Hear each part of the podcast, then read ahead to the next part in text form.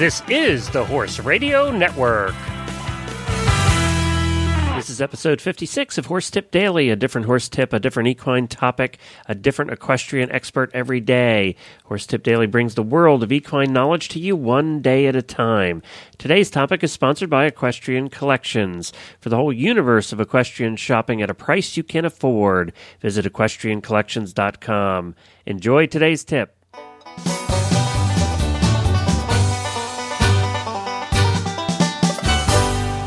Glenn the Geek from Lexington, Kentucky, and you're listening to Horse Tip Daily.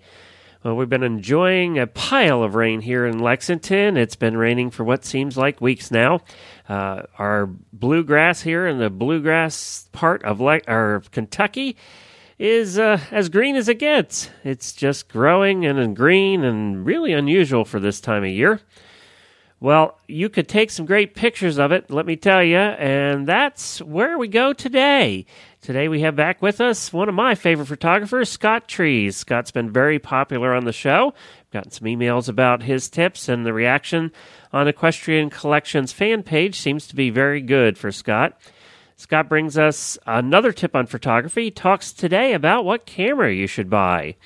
You know, all of us hack photographers want to take better pictures, but none of us really want to spend the time studying photography. And that's why we have Scott on here to guide us through some helpful short tips on how to take better pictures. Scott is known worldwide for his images of the horse. He has a unique perspective and a whole lot of talent. He's been practicing his craft for over 36 years and has more frequent flyer miles than anyone I know and he also does a variety of commercial shooting in addition to horses.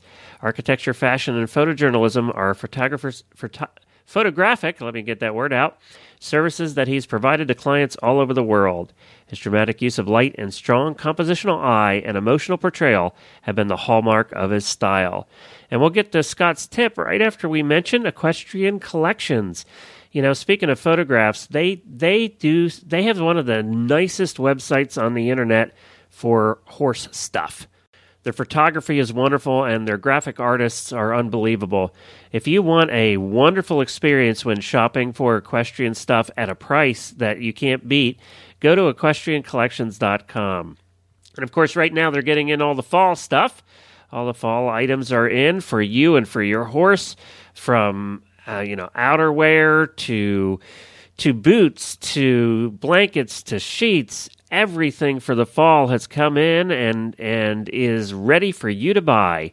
And you can find, if you go to their homepage right now at equestriancollections.com, just click on the Ride into the Fall banner at the very top of the page, and you'll find everything you need for you and your horse for fall and winter. So think of Equestrian Collections first before you go to that other favorite of yours and give them a try. I'm sure they will become your top equestrian product store for this fall and winter at equestriancollections.com.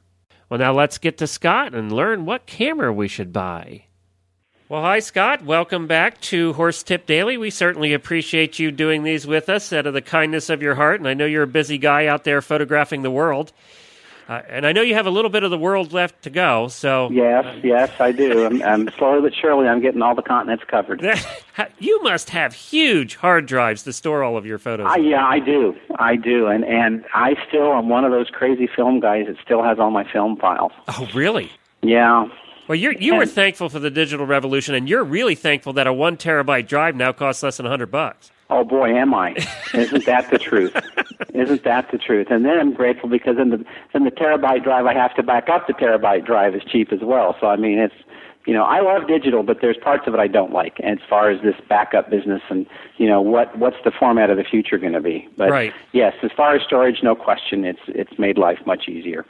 All right. Well, that wasn't our tip. So, what what do you right. have for us today? Well, today one of the questions I get asked a lot, especially by people that are just trying to get started in photography, is what kind of camera should I oh, buy? Oh yeah, that's I, I asked you know because we don't know.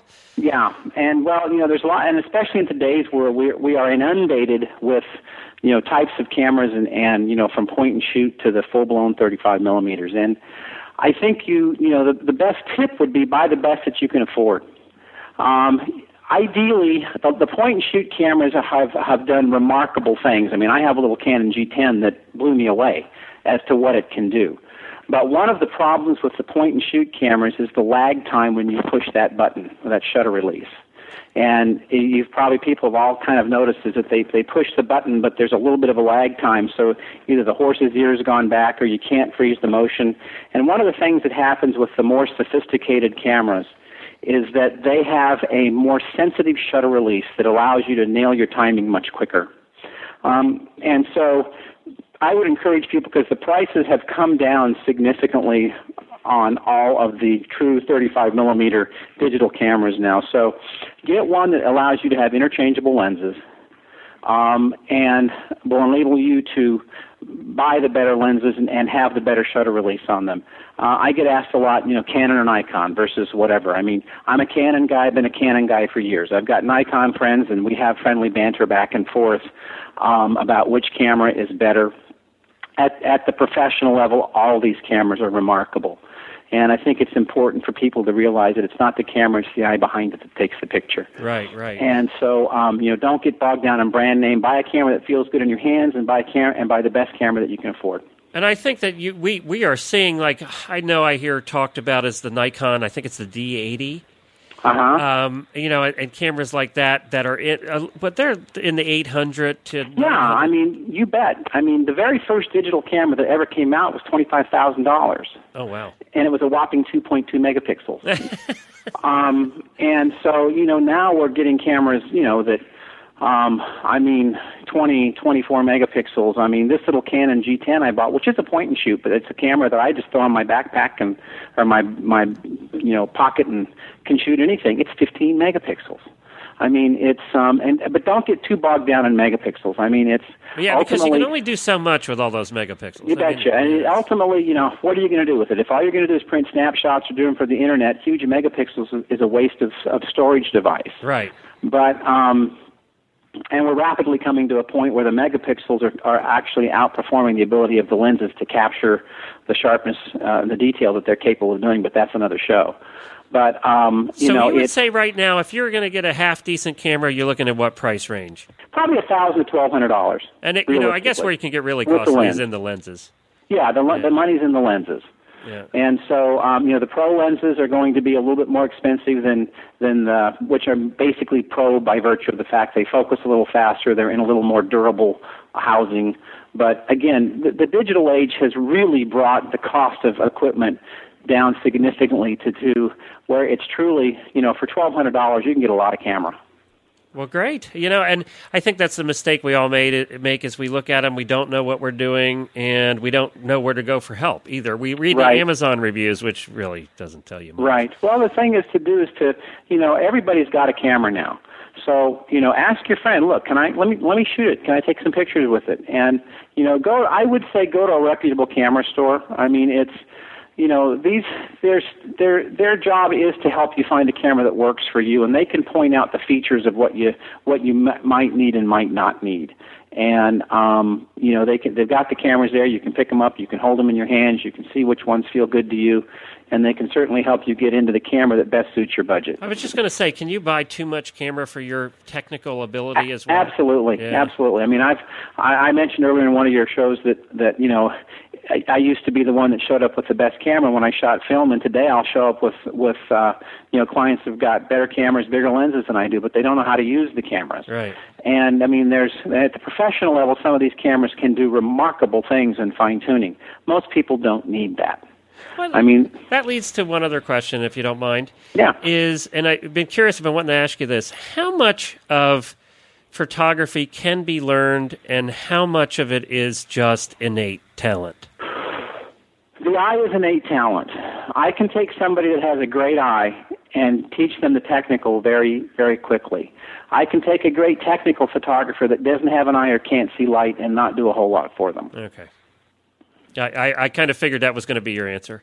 Yeah. It's, it's like anything else. Some people can paint, right. and they can be taught to paint better.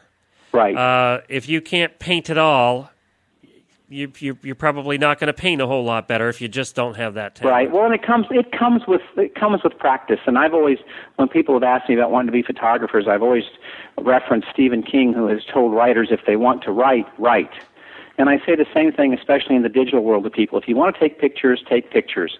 But be honest. Take a look at your stuff. What's good, what's not good. Uh, actually, that should be another show. Maybe we could cut that out. That would There's- be how, how, how to how to critique your work. We'll Oh, make good. that another show. Okay.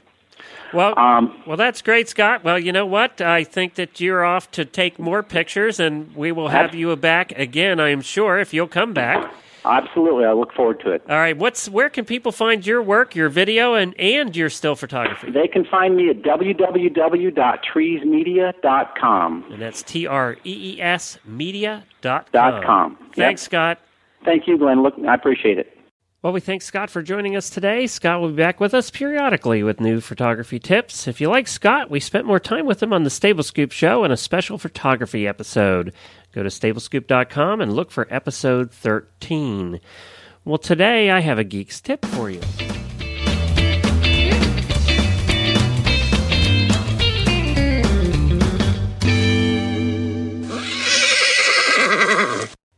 Well, my tip for you this week is a website called GetReadyKY.com. It's a website all about the world equestrian games. If you have any interest in the games at all, which if you if you do, you should be listening to the 2010 radio show.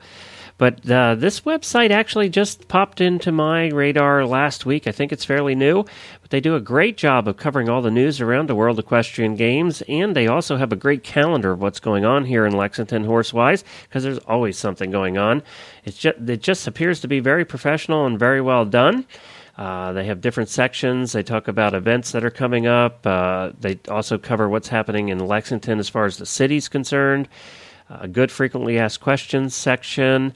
I just uh, there's a whole lot going on over there at uh, getreadyky.com. So if you're interested in the World Equestrian Games, I would put this website on your favorites list. It's uh, it, they do a nice job. Uh, congratulations to them. So it's getreadyky.com. And if you'd like to contact me, you can do that at Glenn with two N's at horseradionetwork.com. Also, don't forget to subscribe through the show through iTunes or Zune uh, so that shows are automatically downloaded to your iPod, Zune, or MP3 player. You can also follow us on Facebook. Just search for Horse Tip Daily or follow us on Twitter at Horse Radio. And don't forget to check out all the other great shows, including the World Equestrian Games Show. You can find them all at horseradionetwork.com. Well, I'll be back again tomorrow with another new expert and a different horse tip. Until then, stay safe, everyone.